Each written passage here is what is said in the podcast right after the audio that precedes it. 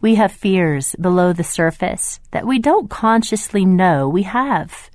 God wants us to be free of them. How can we be? Well, He has made a way for us. It is the way of His love. His perfect love casts out all fear.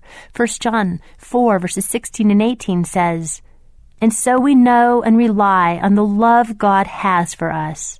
God is love. Whoever lives in love lives in God and God in them.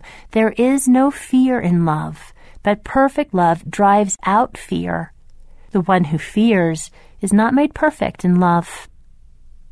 We have to choose life, choose risk, choose love. The only safe place for our hearts is to dive deeply into the magnificent, eternal, ridiculous, overwhelming love that God has for us. His love is the only safety net that will hold. Really, do you have an option? How is that life of fearful control working for you? Better to ask, how is it working for those who have to live with your fearful control? Come and be free in the love of God.